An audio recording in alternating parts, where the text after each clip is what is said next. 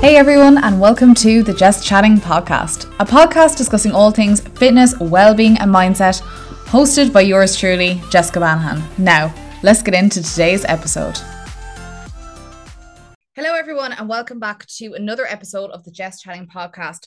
I am joined by an incredible guy that actually trains in my local gym, funny enough, um, which is mad. And I'm just really, really excited. And actually, I was only thinking about 10 minutes ago, we could have done this in person and it could have been really cool for everyone. Um, just to kind of, I suppose, introduce you officially, um, I am delighted to officially welcome Steve Hall, who is the owner, head coach. Is that would that be your title of Revive Stronger?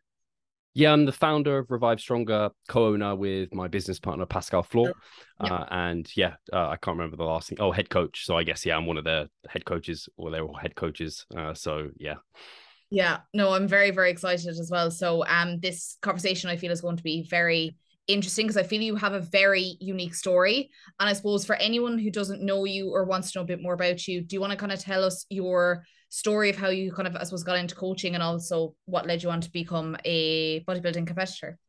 For sure. So, yeah, it's it all kind of began uh, like I was into the gym a little bit ever since like it's just kind of crazy to me thinking how long I've been training now but like when I was 15 years old I started. So wow. now 32 I've been doing this for like 17 years which is kind of crazy and you think it's more than half your life that you've been training for so it's been a long time but I never really took it super seriously when I first got into it. It was more of a case of like I don't know kind of now boys are like the other guys are lifting I don't want to like get left behind so I kind of got hooked though when I initially got in there but for the longest time, like you know how it is when you're starting and then you don't really feed yourself properly, you don't really kind of know how to properly train. And so I saw good results and then kind of plateaued for years. So then I went to university, continuing to kind of just run this plateau. And I was interested in so many different sports. I play football, kind of doing rowing club, running club, everything, anything I could get my hold of, hands on. I just liked being active, and I'd always be on the side of like underfeeding, if anything, versus oh, like I certainly was never that fat kid that got into like bodybuilding because they lost a lot of weight. It was always the other way around. I was always very skinny, and uh, if anything, a hard time putting on weight. But it was whilst I was at university I would do these like 10 kilometer runs around campus. It was like Nottingham. And I can vividly remember the run I would do. And I even took it as far as I had like a, a Garmin watch and like a Garmin kind of heart rate monitor and everything. I had the whole like kit, I had my running shoes on. So I could see on my watch kind of my previous personal best. It was like a shadow runner. So you could like try and beat yourself. And so it kind of leads into uh, my competitive spirit and what I'm like in that regard that I'd always look to beat that run and that time. And I can remember vid- vividly coming to some traffic lights, flashing amber. I went for it, looked right, and then there was this just white van that came and hit me. And so I then kind of woke up and there was just people like trying to take off. I remember it's really weird. I used to do um, I don't know if you know uh, men's fitness survival of the fittest sorry. These kind of like Iron Man type of run it's not quite it's definitely not as bad as Iron Man uh, yeah. but it's like these fitness runs but I used to do those every year. So I was wearing this t-shirt I can remember from one of those that I used to do and I was like no don't like rip it off or whatever. Sorry complete tangent. I just remember that vividly for some reason uh, but then I got taken to hospital because I'd like smashed up this guy's windscreen and I got uh what's it called? A fractured skull. That's the one. And I had like scarring up my back and on my arm. And uh, it seemed like it was that was most of it. it didn't seem any more serious than that. Mm-hmm. And uh, but I kind of went home and I started basically having a bit of a panic attack uh, one evening when I was at home and kind of vomiting violently and things. So I was taken to A and E by my parents, and that landed me in hospital for kind of close to a month. And I was just basically like I wasn't like a, vegetable state, but it kind of felt as close as I could be to that, where I just wasn't moving, was barely eating, had zero appetite, couldn't really um like hold a conversation even like my mum was in there bless her for the majority of the time and i just couldn't even really talk to her but knowing she was there was just like enough to have her presence. I remember some friends came and visited and like i could barely hold a conversation with them. Uh, so even actually it was like progression to get up and walk outside like they they had to give me permission to go outside for a walk with my mum. I can remember after a few weeks. And the issue they found was I had low sodium levels. So if you have extremely kind of bad electrolyte balance, you can go into like uh, I think it's called hypoatremia. I always get it wrong, uh, but it's basically I think people can even do this to themselves. Like it's like a university thing. People like try and drink as much water as possible, and then they make their sodium levels go really low. They can almost like the devil's in the dose. Water even can like lead to kind of some serious illness. So I was basically a risk of like seizuring and things. So they didn't let me out of hospital until that had somewhat normalized and then i was on um, diuretics for an extended period of time and as you can imagine uh, i lost any sort of muscle mass that i gained at this point so from like 15 and that was 20 so i'd lost i think i lost like 15 pounds to 20 pounds in hospital because uh, I just wasn't eating anything. So I wasn't particularly built at that point either, but I was like as skinny as anything when I came out. Yeah. And my body was just kind of in disarray. So I didn't want to continue doing kind of all these different sports and clubs. Um, I was on a water restricted diet. I can remember filling up an innocent smoothie bottle. So it's 250 mils, and that was my limit for the entire day.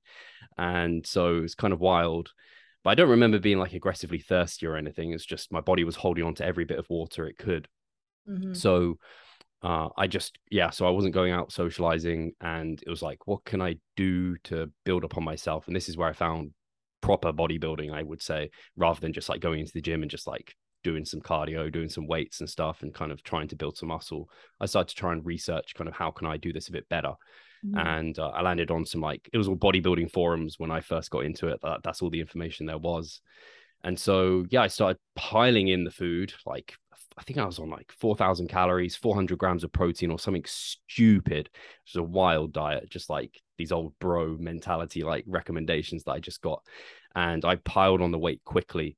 Um, but it was nice to have a sense of kind of control over my body again. And it was like a sense of control over my life. Mm-hmm. So I did a lot of things wrong in that initial process. So I continued to try and educate m- myself and learn a bit better. And I started to stumble upon the right information which was people like Lyle McDonald, if you've heard of him, uh, body recompos- recomposition.com was his website. And I would, I remember on my commute after I kind of graduated from university and was on my commute to work every day, I, I worked in Gatwick um, for like a cycling company or whatever. And I'd just be like reading his blogs every kind of in the hours to get there, hours to get back. Even whilst I was working, I had like YouTube videos of people like talking about like training nutrition. I was like making notes. So I was clearly very invested in it at that point mm. and I mm. started to learn uh, from from 3DMJ. I found came across Matt Ogus. If you know Matt Ogus. No, actually, I don't. No, okay. Um, a few people might know who he is. He's he was very big at, at the start of kind of YouTube fitness and things, okay. and he led me to like uh, 3DMJ, Eric Helms, that kind of uh, those people who have like, and he would he competed in natural bodybuilding, and okay. so that's where I kind of was like, oh, like this is really cool. Like I'm enjoying this sport. I'd quite like to compete in things. So that kind of sparked my interest uh, down that route. And uh, one of the things I didn't say, actually, which I will uh, clarify, is when I kind of recovered from the low sodium levels, they actually found I found hard lumps under my nipples. So I was like, I thought the worst. Like it could, I don't know what it could be. So I went yeah. to, to, hospital and they did kind of a scan and they're like, you've got gynecomastia. And I was like, what? Why? And then they asked me some questions like, when was the last time like you've thought about girls or like have you got any sexual partners or relationships? So I was like, no, like I didn't think about any of it because my body just wasn't in like in a place to to be thinking about those things. And mm. they found um basically I had very low testosterone. It's like below way below normal levels and my estrogen was too high. So that's why I got the gynecomastia buildup. So they prescribed me prescribed me a TRT gel. So it was like a gel I'd rub onto my chest to kind of get rid of these uh, lumps, and it was crazy the kind of effect just this tiny bit of testosterone did. I started growing a beard. I got like chest hair. Like I started mm. thinking about girls. Like all these things and changes happened. The gynecomastia went away.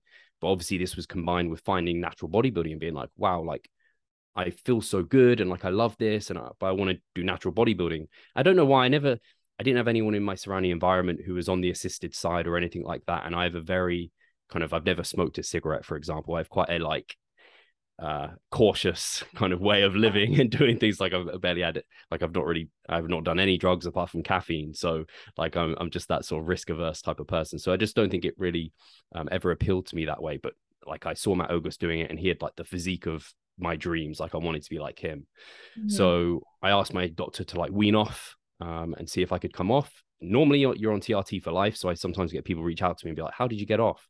I think my head injury, they think it was a bruised pituitary gland, it was just a unique, weird freak thing uh, that I managed to come off and sustain low levels. And I contacted a few federations and they were like, yeah, if you've had like a doctor's note, you pass the polygraph, and obviously any testing that they do, they're like, you can come and compete.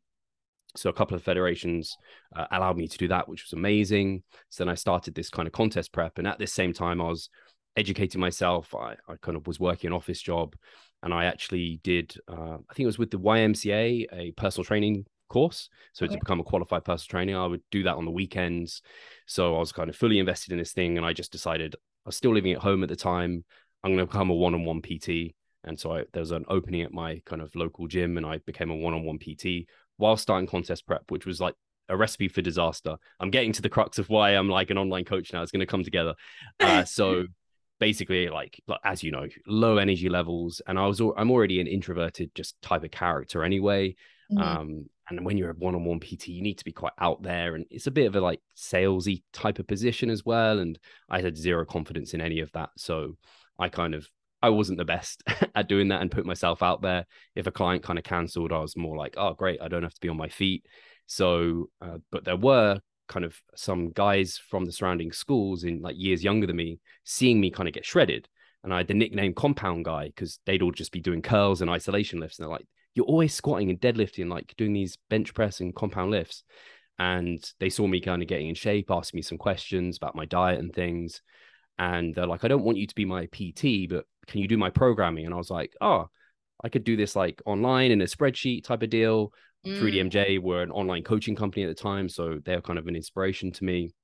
So I started coaching these guys from the surrounding schools and kind of getting them in wicked shape as well, whilst stepping on stage in 2014 in like the best shape of my life.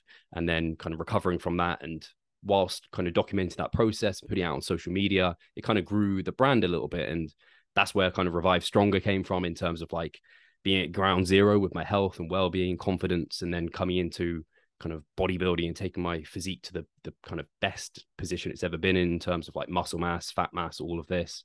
Mm. And then a big reason I wanted to compete was also to kind of give myself a bit of confidence in terms of like I can take myself down to that horrible position where my testosterone is going to tank again as as it does, mm. but I mm-hmm. can recover from that. And my body, if I if I could recover out of it, I was like, I'm I've done the most extreme thing I can almost do to my body, and it, it can recover itself without like needing other things. And so that was like a huge weight off my shoulders when I felt like, ah, oh, like I've got like my new body back, like it, it functions well. And so I have a huge just love for the human body and how plastic it is and how amazing it is at like recovering itself. If you give it the right nutritional inputs, right training inputs, like you can transform it and for, for the better for sure. So yeah, ever since then, I just slowly transitioned out of one-on-one PT and started building the brand, which became Revive Stronger. Um, since like basically doing it full time since 2015, and it's just kind of grown strength to strength. Where we have coaches and I have a business partner, and I have like the the podcast I get to throw with bringing on experts. So it's been a transformative process, but it all came from I guess a head injury and a car, uh, sorry, I guess a van accident uh, which yeah, I guess that the weirdest things can spike some interesting kind of outcomes. Like, I mean, if anyone's listening, they're probably just like, "Oh my god, like what a story!" Because like you you can't make this stuff up. yeah. It's just like when you think about how unique it is, but I suppose like you you you had a horrible situation and an unfortunate incident, and you've turned it into what is now your life, your career. And obviously, as you were talking, you could really see the passion when you started talking a little bit more about competing and all that kind of stuff. I could see it in your face. You're like starting to get excited. And I'm like, it just shows that there's true passion in that. Um, which is amazing because I suppose like with competing in general, I suppose, and again, we may go delve into this as well. There's you know people get into bodybuilding in particular for various different reasons and i i don't know whether you're the maybe you are the believer of as well now this is like assisted unassisted kind of like in a generous perspective but some people do get into bodybuilding for the wrong reasons and i think you definitely are in it for the right reasons and i like i i always like will tell someone like if i see someone that's a competitor and i i know i can see it in them that they're in it for the right reasons i will tell them. Um like i was told i did a posing lesson earlier on today with um an ifbb pro and I told her and I was like, I watched she recently competed and I um she did like a YouTube video and I actually said to her in the posing call today, I was like, I just want to say it's really admirable when I see someone who is actually passionate about this because like it's not just like oh I'm in it for the gram and the insta likes or I'm in it because of X Y and Z and you know for improving my body image and everything like that. There's there's various different reasons why people get into competing but from your end it is amazing that again you took what was an unfortunate situation into uh, as blossomed and excelled into now a, like a business and a what I would consider like the Revive Stronger empire because like it's not just like oh I'm an online coach. It's like you have as you said a business partner you have the team it's like a level of success that I could only dream about that other online coaches can only dream about. So I think you should be so proud of yourself and just for obviously continuously wanting to improve. Because again like obviously as you said like it was it's not just like oh I became PT like you you really were interested about the process as well and in terms of like wanting to improve on how you could come out of this a stronger person as well because you know I can't imagine the things you must have experienced when it came to that accident um as well and now just yeah it just seems like you're living your best life now at the moment like, would you feel right now in this moment do you feel very content and kind of maybe glad of how things worked out in a way uh, yeah, absolutely. Uh, you hit the net. Like I would never take. It sounds really weird to like be like, yeah, I'm so glad that van hit me, but uh, mm. I'm really glad it did because I think it it pushed me into like the area that I really thrive in mm-hmm. because mm. I definitely really enjoy being a coach. I imagine you do as well. Just like, and that's it's the same way you need to be passionate about competing and have the right reasons. The same if you're going to be successful as a coach, you're going to grow your business. You have to be passionate about that as well and really love helping people and kind of seeing them grow and being very empathetic and all those things because it's so important. So yeah, I I, I love what I do and what it's become, and uh, yeah, it's it, it's awesome. And I'm I'm completely the same with you. If if people are in it for all the wrong reasons, they're just not going to. Unfortunately, they're unlikely to succeed. Mm-hmm. Uh, I always say like if you have a strong enough why, you can bet almost any how. So like it's going to get difficult if your why is like I don't know, Instagram likes, you're like, ah, man, like, I don't know, I can Photoshop this image, whatever. I don't know. They're finding an easier route out where they can get what they want. But to take it to stage and to as a physique competitor like you you've got to really kind of be a bit of the extreme mindset and really enjoy that process and what it gives you on the outside. But i in some ways it sounds a bit kind of corny i guess to say bodybuilding saved my life but i feel that way because it really allowed me to take control of my body and my mind and allowed me to build confidence in myself because as you know it's a very selfish sport mm-hmm. and i mm-hmm. didn't feel at the time that i could be doing other things because i just felt so out of control of everything that was going on with me so it kind of gave me that control so uh, I guess that control can go too far sometimes as well, but it draws that kind of obsessive, controlling type of person, I think, to some extent. Yeah, no, it's it's remarkable. I think like something I'd like to go into as well. Obviously, you actually mentioned the word selfish, which I think it will kind of link into my kind of my kind of follow up question from that as well. Is talking about your own your past you know um seasons i suppose and in terms of i suppose like because again i suppose like when people think competing they think tan you know that the for for for a female it's the bikinis and whatnot whatever but some people don't realize the actual work that goes in like the whole like years it takes to build the physique to then do the dieting phase to then get about five minutes on stage so let's talk about your experience when it comes to competing as well maybe even kind of i don't know kind of going into this was the sacrifices that you'd make, the struggles that you had, just for any, I suppose, like any people that might be even thinking about doing like maybe even a, fo- a photo shoot prep or even think yeah. about competing for the first time, just so they can, I suppose, learn from your aspect um, as being a natural competitor as well. Because again, you know, assistance is obviously a completely different uh, kettle of fish as well. But I think from a natural competitive point of view, I think it'll be very interesting to hear all about your seasons, what you learned, what were your highs, lows, what's the worst things that you did and stuff like that, just to give people a real deep insight in terms of what you've put your body through over the last few years. For sure. So I imagine I, I don't know because I haven't gone down that route, but I imagine the assisted side is probably just as hard, but there might be a there's probably some things that are a bit easier, but also things that are harder because I'm so thankful I don't have to think about all these different variables and like water retention and things that just are way above my head. So. I imagine both are incredibly difficult. But uh, my first season certainly wasn't like a like I look at that and it's. I'm my girlfriend now at the time. Uh, sorry, the girl, my girlfriend now was also my girlfriend then, uh, but we had only just got together, and she was like probably at the point of almost leaving me in that prep because of how bad I was, what I was like, and also it's I, I didn't know what it would be like because it was my first time. I had a coach, but it's still one thing kind of I always think of it like an analogy analogous to like, you know, fainting. If you've never fainted before, you can tell someone what it's like, but if you go through it, it's something else. It's a very weird experience, or passing out and then waking up and be like, "Where am I?" You can kind of tell someone that. And it's the same with competing. If if you've dieted before, you've got an idea of what it's like, but until you really take it to that extreme point, you don't know all the emotions you're going to feel, the hunger and uh, the low energy levels that really get real. So I I was kind of ignorant to that. And so the first prep, like I wasn't the nicest, I wasn't the most considerate person to like friends, family. Uh, I do remember someone at work being like, "Oh, Steve, before when you were like competing and dieting, I, I, thought you didn't like me, but now you're like a different person." And I was like, "Really?" Like I was so ignorant to it at the time. Um, you really ch- almost change as an individual a little bit. You lose like part of who you are, which is sad in some ways, but mm-hmm. it gets better every time you go about that journey. You get better at managing things and also new science is coming out which is helping educate us further in terms of how we can make the process more productive and mm.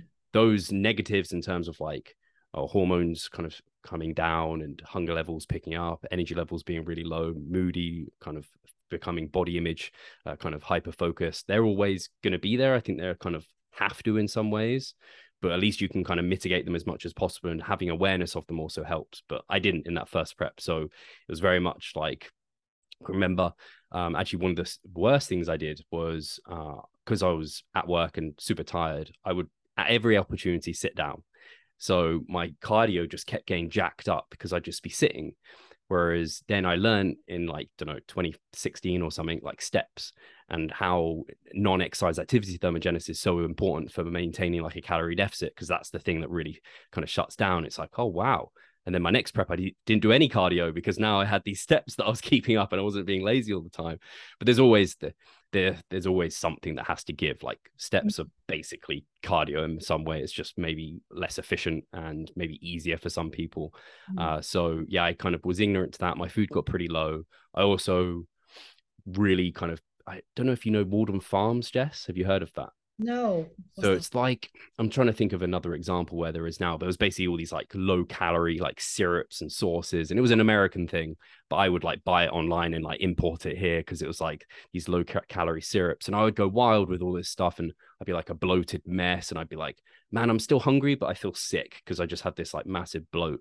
So I learned all those lessons in terms of like, okay, there's a point where you just have to accept the hunger. You can't fight it anymore. You can have all the food volume you want, but you're still going to be hungry. So kind of set that aside. And um, yeah, every prep is slowly got better. I kind of have started like a little bit leaner as well in like um, more recent preps. So I didn't have so much fat to lose because more time that you're dieting is just like more chance for these diet fatigue kind of factors to build up. Mm-hmm. And then mm-hmm. having the awareness of like steps and uh, even to the point in my last prep, I was wearing a weighted vest. So every, for the weight that I lost, I kind of put a vest on to try and counteract the kind of loss in energy expenditure that you would have through being a smaller human. So that mm-hmm. was like that was really hard actually, uh, kind of keeping it on because I'd also stand for the majority of my day. So I feel so lazy at the moment, like I'm sat all day and never stand. Um, so yeah, trying every kind of trick in the book, but you learn each prep and there isn't like a blueprint formula either. Like every prep is slightly different, and you might find you have to be on more or less food or what have you. And um, mm. it's just about kind of learning every time that you go down that journey and just yeah, taking it all in. I don't know if I covered the question really. There was a lot, a lot to kind of go over, but yeah, my first prep was by no means like an ideal thing, and um, I guess it might be interesting. I did uh, my novice show. I did two novice shows. One of them I came, I think I came second last, which I think was fifth uh, so didn't do particularly well. And then in my next one, I came, I think I was joint third, but they put the head judge put me in fourth. So I came like fourth in another novice show. So I wasn't like this amazing kind of phenomenon that was like made for natural bodybuilding by no means. But 2017, I did a little bit better. I got some British finals. I placed in those. And then last year, I managed to get to world finals and come second. So it was like, I don't know how many people go down that journey. I think um, maybe some people give up, but I think if you can kind of keep consistent, persistent at it, and keep doing the right things, like you will keep growing. Uh, I think a lot of people put on like limiting beliefs, especially naturals. Like they're like everyone who's bigger than you know the average is on gear or what have you. It's like, the, there's some crazy naturals out there. I'm by no means a crazy natural, um, but if you keep going, there's there's a lot to be gained there. So, uh, yeah, that's something I definitely say because I used to think back when I first started, I was like, how are these guys natural? It's crazy. But then you hear about how long they've been lifting for and all these various aspects. You're like, oh, okay, maybe that makes more sense. And as you get deeper into it, at least for me, my uh, kind of idea of what is achievable as a natural athlete has just gone much much higher. Yeah, and I suppose that look, practice makes perfect in a way because obviously, like, it's not as if like the same protocols that applied in your first prep are going to be what applies the second time because well, you, you might have like it depends on obviously how long you will go into an improvement phase for, and if you've built more muscle tissue in comparison to that the last improvement phase, well, there's always going to be those different variables as well. But obviously, it's been a success, you've continued to climb up the ladder of success, which is amazing as well. And I think, especially when you go into your first show, it's kind of like you're kind of like you hope for the best. And I suppose like look, it can only go up from really there as well if you know you're continuously going to improve as well. And I suppose like yeah, like as natural athlete as well, I think Joel, it's actually funny that over the last like few weeks I've been maybe following a little bit more of natural competitors because I follow a lot of assisted competitors and I'm very much well aware of that and I'm not I not now I'm not by any means an expert to be like oh they're definitely taken and they're not. Like you know it's it's, it's obviously very hard to but then you there's some people you're like you probably are. But actually there are some natural competitors that are kind of currently up and coming and it's very very exciting. Um like even my own sister um not to, not to toot her own horn as well because she's probably going to listen to this episode but she's uh she's 23 so it's five and a half uh, years between us as well. And like a lot of people have perhaps definitely thought that she might have been taking something because she's in the same physique. She's going to go into the wellness um category. So for wellness it's glutes, it's quads, it's legs. You it's, need a lot of mass. You need need yeah. a lot of mass, and her physique is just like eh, like I kind of look at her the odd time, and she does send me her checking photos, and I'm like, how are we the same genetics? like I honestly think it's freaky, but again, like like that, people don't realize her ethic and the work, the actual work that she provides. She's not going in lifting very lightweight. She like her progressive overload speed is insane and it's just because she's so driven and again it's all down to like you know you could give the same program to two people who might be the same age the same height weight whatever but like it is down to really ethic and the performance that they deliver in their training sessions and obviously how they feel their body and all the things that we've we've kind of already discussed that will allow them to become the best competitor possible as well. So like it's like even there today I started following another guy um from back on Ireland and I was actually found out he was natural and I was like what? I was like I thought he was like you know it's so it's very very interesting to see again as you mentioned there's being further research being done to allow natural competitors to really you know achieve great success as well which is just um you know it's it's really fantastic to see as well. So it's just very very exciting. I think that's the natural but side, side of bodybuilding is still you know it's it's just I think it's going to be continuously improving as well. And do you see that yourself? Do you feel like do you feel like actually the natural competing industry is is quite big particularly here in the UK as well or how do you find it? I would say I don't know it's an interesting one because there's actually been a kind of topic of and kind of debate going around recently of like saying is natural bodybuilding dead? Because I think in particularly in the US they have so many shows versus where mm-hmm. what they have here and there's quite often very few competitors, like 20 competitors or something turning up, maybe no pros turning up. Mm-hmm. When there's meant to be a pro division, there's like a couple of people in the class. Uh, but we recently had, and I was a judge at the WNBF um, first timers show, and that had over 150 competitors. The classes, especially like bikini and men's physique, kind of stacked, like so many competitors. The, yeah, the physique is phenomenal. Oh, and yeah, amazing physiques as well. And it's like you said, there's also a bell curve when you think about like i always use the example like basketball players. The majority of them are over seven foot tall. How often do you see someone over seven foot? Very rarely. So kind of there's a bell curve to height. So most people you see are right in the middle. Same with like competitors. Most people and probably most people listening to this myself included i would say i'm in that middle of the bell curve just like average.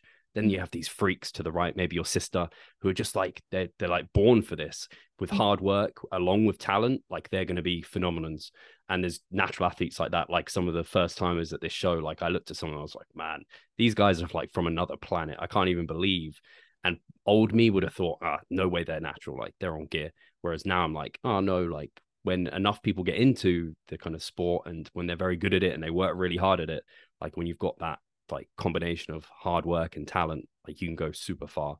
So yeah there's some extreme physiques out there yeah, I think yeah, and as you said, there's probably that debate, like as well, if you think about you know, but I like again, there are some obviously federations out there that are like, you know, as it like looking at that show that you judged there a few weeks ago as well, it just shows that like there's probably people I'd say they're off seasons now, they're getting ready because I feel like 2023 is going to be a big year for competing. This year was definitely um, I suppose is was like again, I'm like my season hasn't really begun yet, I suppose.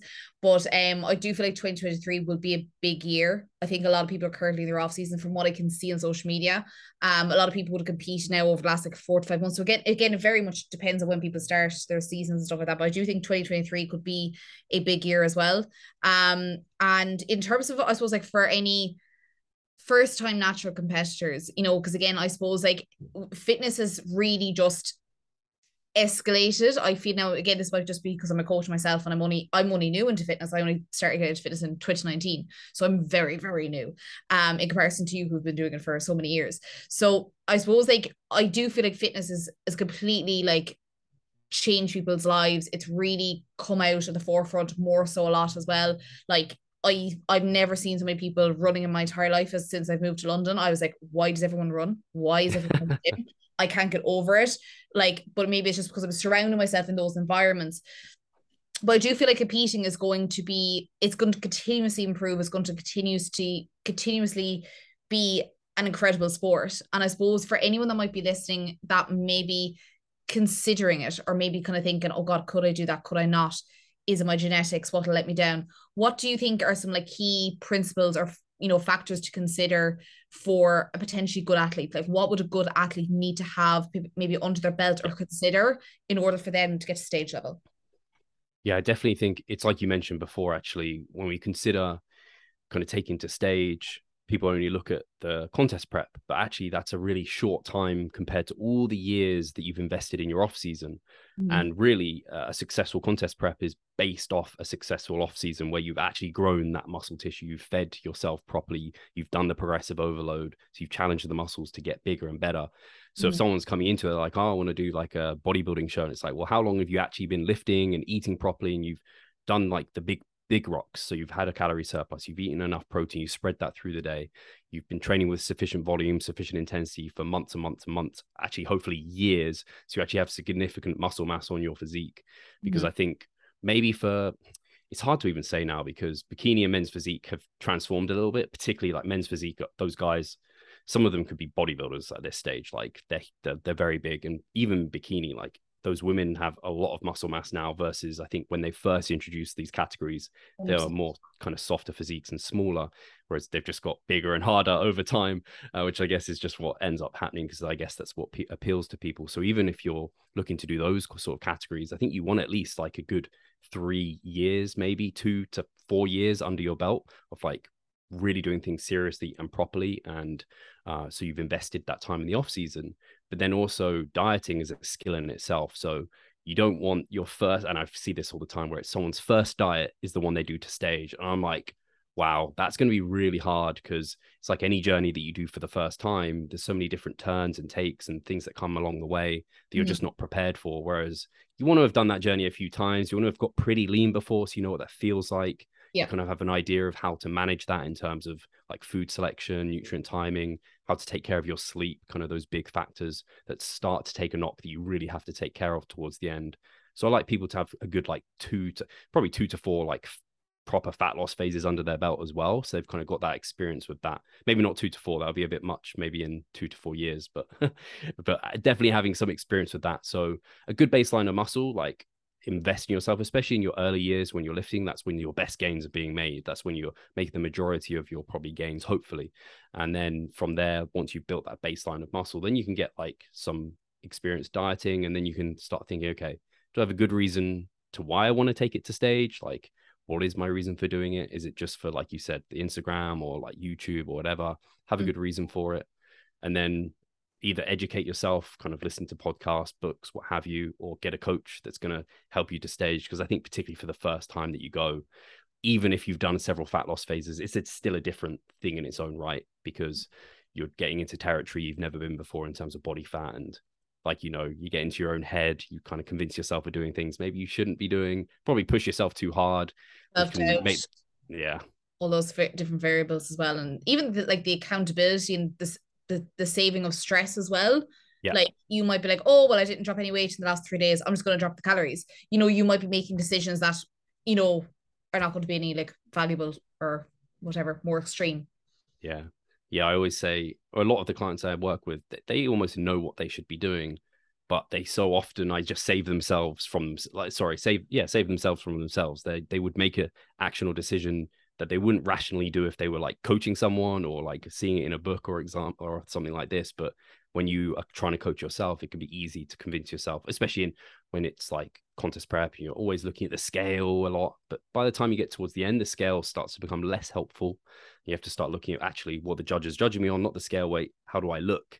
Yep. And then it's having that eye because again, we're often our own worst enemies. We look at ourselves like, oh, I'm I'm flat, fat, stringy, like terrible, like you said, self doubt. So you need that person in your corner who's like cheering you on and like giving you that feedback that's going to help you bring confidence to stage. Yeah. Like I definitely and are you coaches now? Are you just kind of do, you're you're doing your own like structure and your own uh planning, I suppose, when it comes to So I realize I said that and I sound like a bit of a hypocrite uh, because I haven't I haven't had a coach since my first contest prep. Um, but I have had, I would say, mentors. So I've consulted with people. Uh, I kind of have people in the industry who I really trust. Um, someone called Brett Freeman.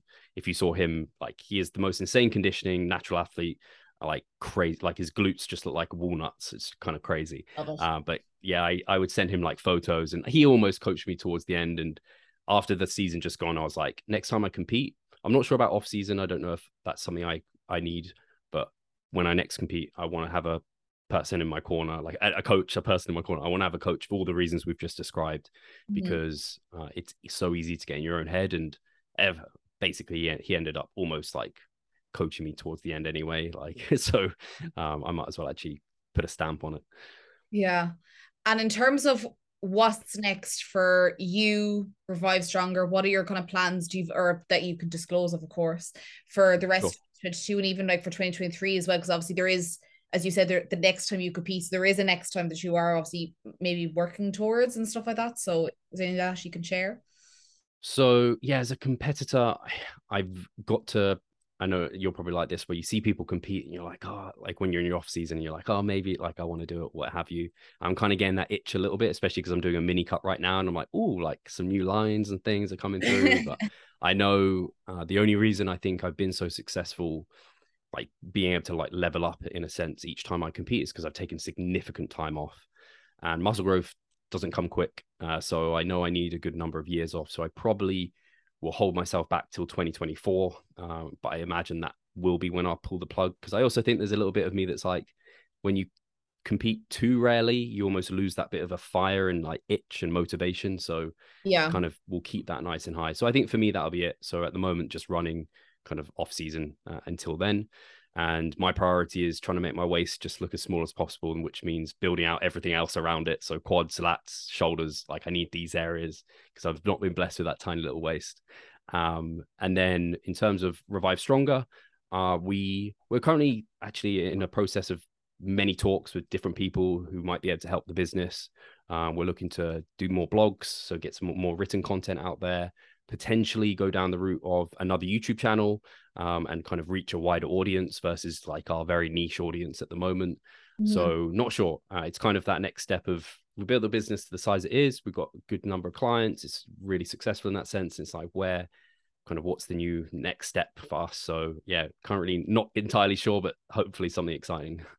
Well, I think it sounds exciting. I think like even just potentially talk about things. I think look, that's the great side about you know a coaching business as well as that like coaching businesses aren't just like the one-on-ones and people again will view coaching as oh it's just check-ins and I'm like no no no no no.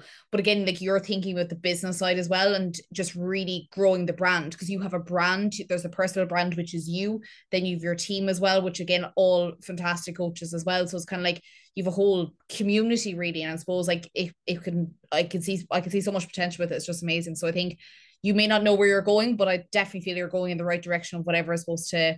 I suppose again, without being, I, f- I feel that we've had a lot of like cliche points made, but it's very true, and it's like what's meant to be will be as well. Right. And I think again, like with that, just to go back to your competitive side as well, is that like you know, people feel like sometimes again when it comes to competing is that you need to compete year, year and year and year. And I suppose now because it's getting way more competitive as you said like for example bikini girls six seven years ago what they were looking for back in olympia is complete like for like for example like because i'm i'll be competing in npc um is completely different to what they're looking at. As you said it is like just harder and oh it's just absolutely mad. And i'm just like looking yeah. at myself like oh god. But again it's it's understanding. It's like yes you want to do it for the love of it as you said like you once you start getting that itch of doing a bit of a cut you're like oh oh i could do this again.